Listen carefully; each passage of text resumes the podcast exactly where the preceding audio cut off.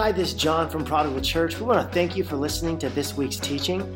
The best way to watch and listen is through our Prodigal mobile app, available at your App Store. We hope you are moved to love God and others in a greater way. Now, let's dive right into this week's teaching.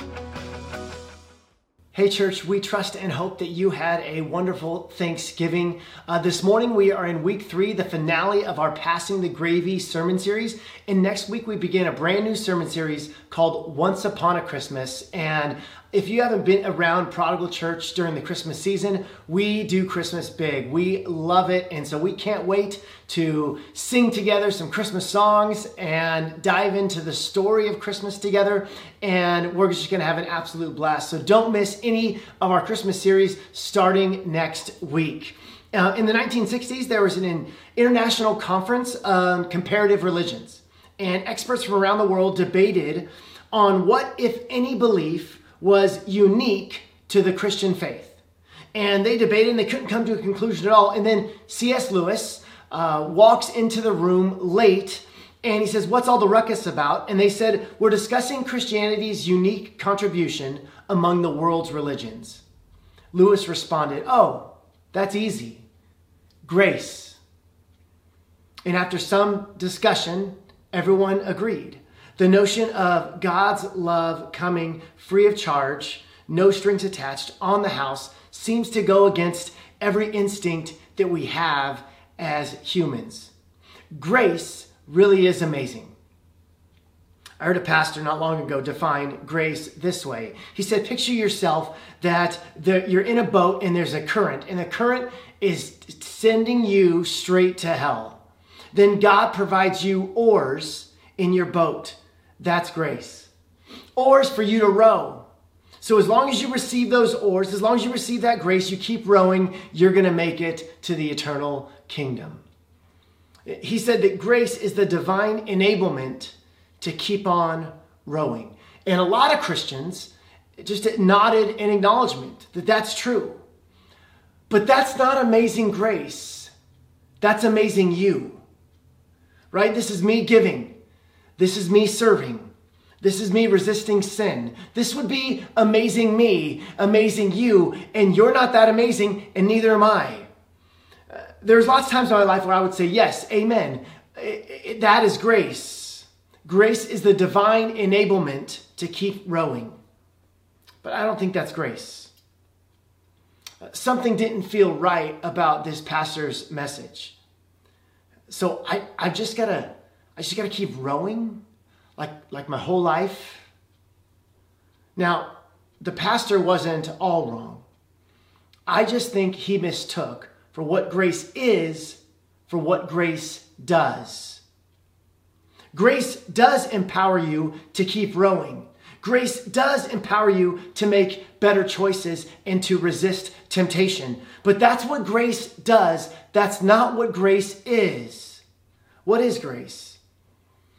Grace is the unmerited, undeserved, unearned kindness and favor of God. In Ephesians chapter 2 verse 8 says this in the amplified version, "For it is by free grace, God's unmerited favor, that you are saved, delivered from judgment and made partakers of Christ's salvation through your faith." So there is a current, but the current isn't moving you towards hell, it's moving you towards grace. God's not holding you hostage for what you did back in college. You're holding yourself hostage. God's like, can't we move on past that? I- have already paid for that. You're a new creation. The old is gone, the new has arrived. Philip Yancey calls grace the last best word. See, all other words have really been tainted in one way or another, but every English usage of the word grace retains some glory of the original. Take, for example, these phrases. Many people will say grace before a meal, or we're grateful for kindness. We're gracious in hospitality. If we're in good standing, then we are in their good grace. We are congratulated by others. When we like the service at a restaurant, we leave gratuity. When we are given an extension on an assignment, that's called a grace period. grace is a lot like romantic love. Like, if you wanted to find a definition of romantic love, you could probably go to a dictionary and find something that describes it. But if you really wanted to understand romantic love, you fall in love. And you don't understand it until you experience it. And if you look through the Gospels and if you look at the words of Jesus, there is one word that you will not find in any of his sermons, any of his teachings, any of his parables the word grace. You won't find that word one time in the Gospels. Yet, the one person who teaches us the most about grace is Jesus. He may not have used the word grace, but he embodied grace. He may not have defined grace, but he exemplified grace. Even in how he selected his disciples, he showed grace, right? In the time of Jesus, it was common for rabbis to only select the brightest and smartest to be their disciples. There would be this application process um, to ensure that they only get the best disciples. And so, if this rabbi is going to teach him, if he's going to share everything he knows with another person, well, they better be good students. No C students, okay? Straight A's only. I don't have time for average. This is how you would apply to become a disciple of a rabbi. Only those at the top. But here's what's interesting about Jesus He doesn't accept applications, He offers invitations. That's our Jesus. That's our God. He doesn't accept applications. He offers invitations. He invites people who would have never made the cut had they been applying. So he invites a few stinky fishermen. Then he goes to a tax collector's booth and he says, Matthew, be my disciple. And the people around would have thought Jesus was making a joke, that Jesus was, he was being funny. He wasn't. It was an invitation. Jesus invites us no matter what you have done. And it is in that encounter where we encounter grace. He doesn't receive applications, He offers invitations. Grace hasn't given up on us. Our stories aren't finished. He offers an invitation for me and for you today and every day. There's this amazing parable that Jesus tells in Matthew chapter 20, and it reveals grace. The word grace may not be found in the story, but it embodies grace. It's in every line of the story. Matthew chapter 20, we'll start at verse 1. It says this For the kingdom of heaven is like a landowner who went out early in the morning to hire workers for his vineyard. He agreed to pay them a denarius for the day and sent them into his vineyard. Now, in ancient farming communities and even now, day laborers will stand on corners early morning hours waiting for someone to hire them. And those who didn't get hired by the local landowners will probably have nothing to eat in the night in first century Palestine. And often the people who are hired first are those who are strong, young, people who are healthy and in the prime of their lives. And the landowner goes out at 6 a.m. to contract his workers. And a number of commentators think this is very odd because uh, no one would, no one of elite status, no landowner would go out to the marketplace to hire laborers. He would have people do that for him. So in this parable, the laborers agree to a denarius for their day's work. This was the typical day's wage for a Roman soldier. And the landowner and the workers agreed upon uh, the wage. Uh, now, the, the agreement is precisely that. Uh, the Greek word is symphonio. It's where we get the word symphony. There, and this agreement will be important in the parable, particularly at the very end. So our presumption here is that, as it was with the first hired, that the householder has employed all he found. The parable gives no indication that any workers were left out. Then, after this familiar opening scene, the parable becomes increasingly more strange. Verse 3 About nine in the morning, he went out and saw others standing in the marketplace doing nothing. He told them, You also go and work in my vineyard, and I will pay you whatever is right. So they went. He went out again about noon and about three in the afternoon and did the same thing. See, the owner goes back to the marketplace later in the morning and then the mid afternoon and searches out for more unemployed workers. And he promises to pay them whatever is right. Notice he doesn't say, I promise to pay you whatever is fair. No, he says, I promise to pay you whatever is right. And this is an important distinction as we shall see later on in this parable. It's a strange scene. It's very unusual because normally a landowner would hire all the laborers he needed in the morning, first thing in the morning. But he keeps going back looking for more. Why? And as we read the parable, we start to get a sense that the landowner hires them not because he needs them, but because they're there. The, our landowner returns to the market over and over again, suggests one of three things. Either that one, he's clueless about the number of workers he needs. Two, he has insufficient number of workers, although he has hired everyone available. Or three, he has another agenda. And I contend that it is the latter not the former. He's got another agenda. What that agenda is remains to be seen, but let's continue reading. Verse 6. About five in the afternoon, he went out and found still others standing around. He asked them, Why have you been standing here all day doing nothing? Because no one has hired us, they answered. He said to them, You also go and work in my vineyard. With each moment, the parable starts feeling less and less like a story about farming, and the characters seem less and less real. Uh, it's not about a real vineyard or a real farmer. The owner goes back to the marketplace later in the morning, then in the afternoon, and then even at 5 p.m., and he searches out for more unemployed workers. And it says that we are told that, that they're standing around doing nothing. And these last group of laborers would have been the laborers that nobody wanted. They would be the real outcasts. They would be the paralytics, the blind, the ones missing limbs, the old, the lepers, the widows, the very young. They'll be, wait all day long to be hired. They wait, they hope, they pray that someone will show up, needing them, wanting them with grace and mercy. Oftentimes they go home empty handed. Or if they are hired toward the middle or the end of the day, they certainly won't make enough money to survive. This parable in Matthew chapter 20 continues a theme about what Jesus is talking about from chapter 19. The, the, the theme here and in much of the Gospels is God's love for those who are the most vulnerable in our culture and in our society. This is one of our core values here at Prodigal Church that God has a particular heart for the lowly, the poor, the suffering, the hurting, the disenfranchised in our world, and that so should we. And the landowner asks, Why are you standing around here doing nothing?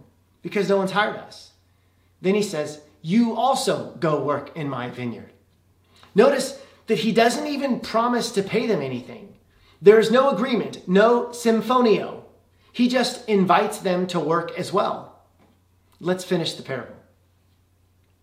When evening came, the owner of the vineyard said to his foreman, Call the workers and pay them their wages beginning with the last ones hired and going on to the first. The workers who were hired about five in the afternoon came and each received a denarius. So when those came who were hired first, they expected to receive more. But each one of them was also given a denarius. When they received it, they began to grumble against the landowner. These who were hired last worked only one hour, they said and you have made them equal to us who have borne the burden of the work in the heat of the day. But he answered one of them, I am not being unfair to you, friend. Didn't you agree to work for a denarius? Take your pay and go. I want to give the one who was hired last the same as I gave you. Don't I have the right to do what I want with my own money? Or are you envious because I'm generous? So the last will be first, and the first will be last. The parable should be called the parable of the complaining workers or the parable of the surprising salaries. And the landowner, uh, he's a troublemaker. He's up to something here. You see, in the first century, it was customary to pay those who have been working the longest first. It's only fair, right? They've been there the most. Pay them first. And if the vineyard owner had chosen to pay the 12 hour workers first and sent them on their way, then they may not have discovered what the other workers were paid. But for some reason, the owner wanted them to see. He was intentional about the last being first. He wanted them to see something, or perhaps he wanted them to see someone else, someone other than themselves. He's a troublemaker. It makes much more sense to us that for those who worked longer and harder deserve more and greater recognition. It, just in life, right? Don't you think there should be some kind of merit system? Those who are involved in doing more religious good activities are overall good people. They should get some kind of reward. Jesus is keenly aware of this basic urge for recognition, and that's why he told the story. God's system looks strange to us, for the system of the world we're used to is very different this system of merit. In our lives here on earth, everything is based on a system of merit. You get what you earn, you earn what you get, no more, hopefully, no less. It's permeated all of society, and it has even permeated the church. From the cradle on up, every one of us has to live within this system of merit. We're obsessed with fairness. But grace is received, not deserved. God's grace is about mercy, not fairness. What would have been fair in the parable would be to pay the later workers less than the daily wage, or pay those who had worked all day more than the daily wage. That would be fair. And when we speak about grace, it is something different than fairness. In this parable, Jesus is calling into question the whole system of merit and instituting God's economy of grace. Jesus replaces our system of merit with God's economy of grace, of undeserved favor and love. Now, here's the haunting question for us Who do you relate to in this parable? Why do we all relate to the laborers who have worked all day and not to the laborers who only showed up for an hour? Why do we identify with the workers who have been there all day, who didn't get their fair share, and not to the person who was given in abundance? It is because what it all boils down to is we all think we've been treated unfairly. I think I've been treated unfairly, and you think you've been treated unfairly. In our lives, God has missed some things that we haven't been recognized for. We all think we're missing or something or that we deserve something. And Jesus is aptly aware of this inside of all of us. Look at the end of the parable. Verse 15 Don't I have the right to do what I want with my own money? Or are you envious because I'm generous? They're asked a question, but they do not respond. The landowner says, Or are you resentful because I'm generous? Uh, we're resentful because you're generous. That's how they would, would and should respond. And that's how we would respond if we're honest. We're resentful because God's generous to people who don't deserve it at the expense of people who do deserve it. The question in this parable is not meant for the laborers to answer, it is meant for us to answer, for you and I to answer. What does it look like to live out the grace of God? those people don't love God. It's not fair that they get blessed and I'm barely scraping by. It's not fair that, that, that God let that person get the promotion and I deserved it. It's not fair that they don't discipline their kids or take them to church and they're thriving while I've been disciplining my kids this whole time and trying to get them to live like Jesus and they're acting out. They're not well behaved. You get an offender bender. Come on, Lord.